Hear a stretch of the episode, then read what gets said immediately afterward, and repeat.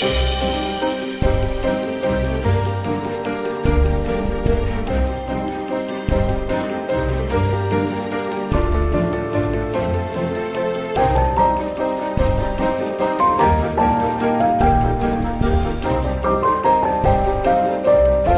位好，我是安东尼，欢迎收听文化艺术。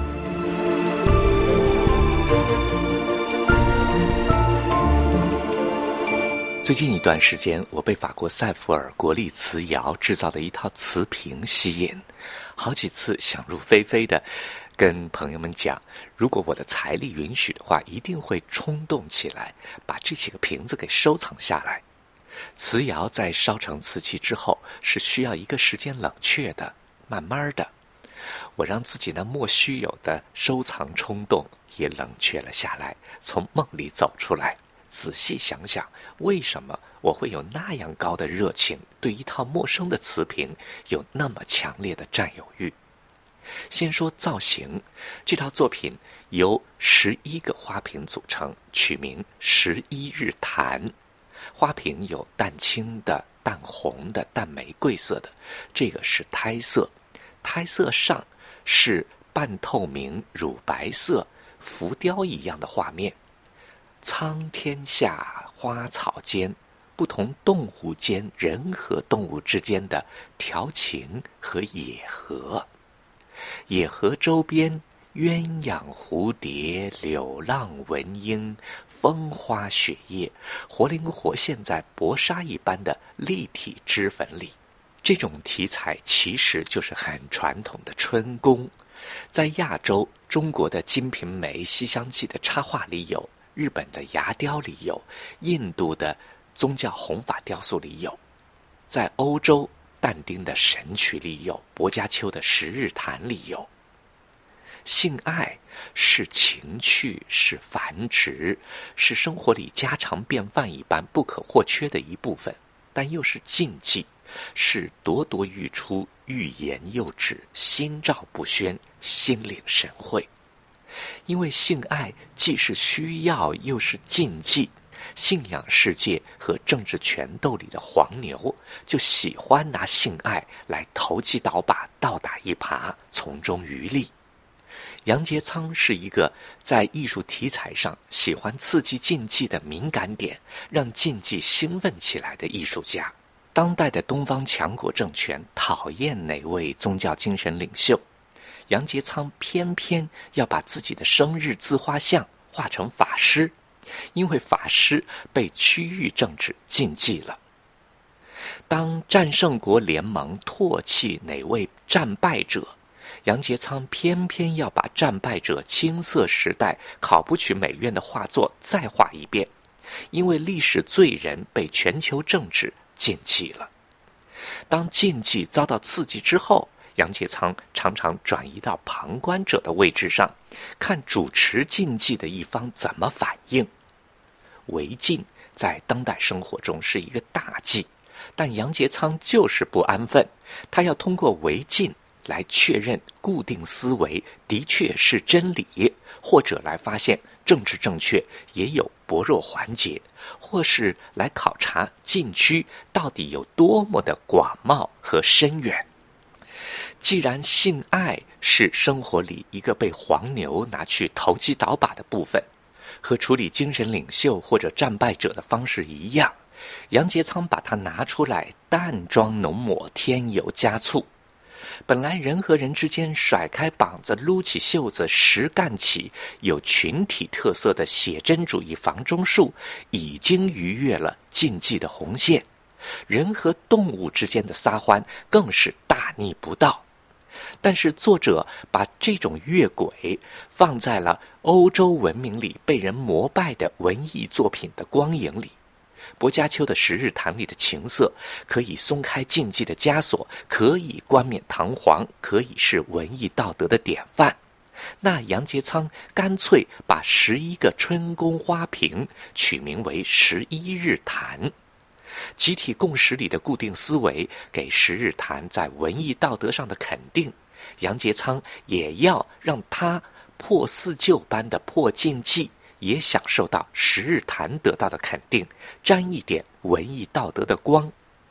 有了十日谈的加持和护航，杨洁仓用十一日谈再次把艺术作品作为反禁忌、反迷信、反固定思维、主张思想自由的一个信物。这十一个瓶子，妖骚的炉火纯青，离经叛道的登峰造极，让人吞不进去、吐不出来，左右为难。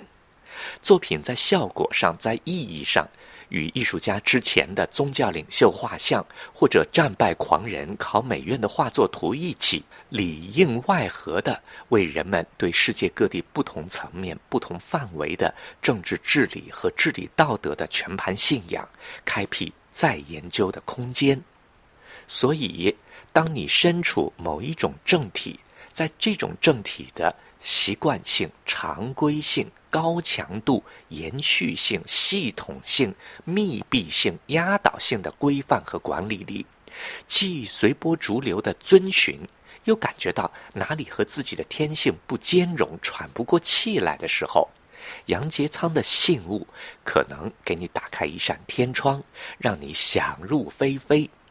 但这又很危险，天马行空，很可能让想入非非的主体成为政体的异端。但跟着引你想入非非的向导却是相对安全的，因为信物的创造者有薄伽丘的十日谈作为特许通行证。想明白这些问题，回到我自己，假如预算允许，要不要收藏杨介仓的十一日谈的问题就很清楚了。与其放在我这样一个喜欢艺术的人的家庭空间里，不如放在设置禁忌一方看得到的公共机构。他们收藏比个人收藏更有意义，因为如果艺术家的调皮捣蛋确实有颠覆性的潜能，那就请禁忌方拿出道理来鞭挞他的信物里的糟粕，让艺术爱好者们清楚地看到。是不是真的有必要把在一段时间里有定论的形形色色的政治道理拿到艺术家的透视镜里来考察？这样就方便普罗大众去判断自己接力传承、集中统一的现成的，而且是正在固化的政治思想和政治道德的基础是不是牢固？反过来，对杨洁仓是否包容？就像后世对《十日谈》的作者薄伽丘是否包容那样，更可以让我们看到治理者对自己的治理思路是否具备高度自信。他的思路是具备坚不可摧的正义的。如果具备，何必在乎几幅画、几个陶瓷瓶子、神神叨叨的调侃、疯疯癫癫的碰瓷呢？从对几个花瓶的视觉上的喜欢，到仔细考察作品内容和创作者的创作道路之后锁定的调侃禁忌的实质，让我的注意力转移到了艺术家和禁忌的关系上。有意思的是，这件质疑禁忌的作品，它在思想脉络和思想方式方面千丝万缕的斟酌，实际上并不是最一目了然的。比较直观的其实是作品的工艺。法国塞弗尔国立瓷窑是一七四零年路易十五在他的情人蓬帕杜夫人的力推下设立的，在中国清朝政府帮助下，法国王室得到了中国官窑的窑炉，一直使用到现在。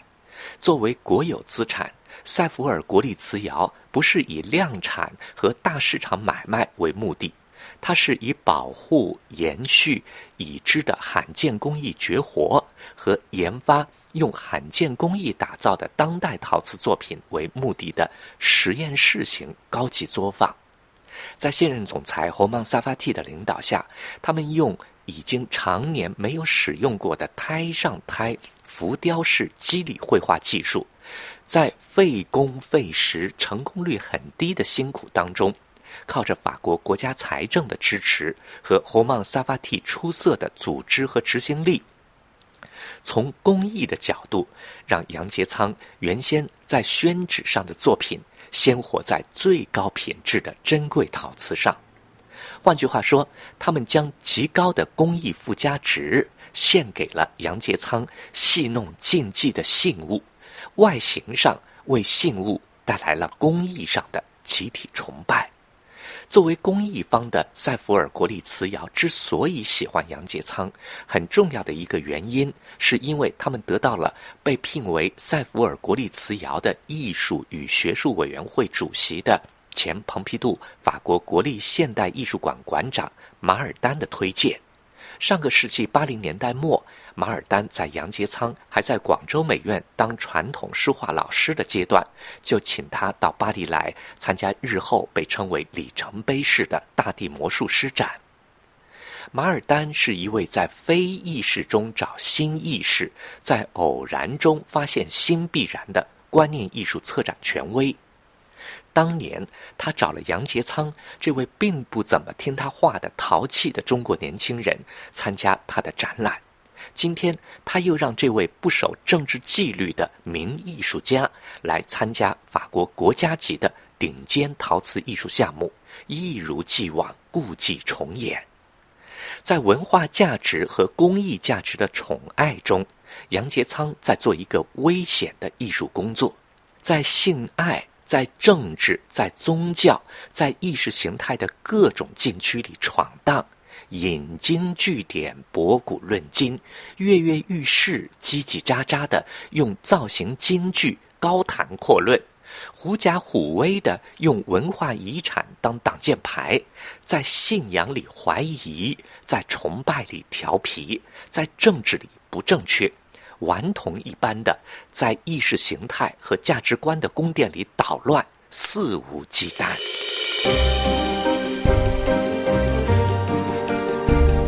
好了，各位，以上听到的是文化艺术，由安东尼编辑主持，感谢收听。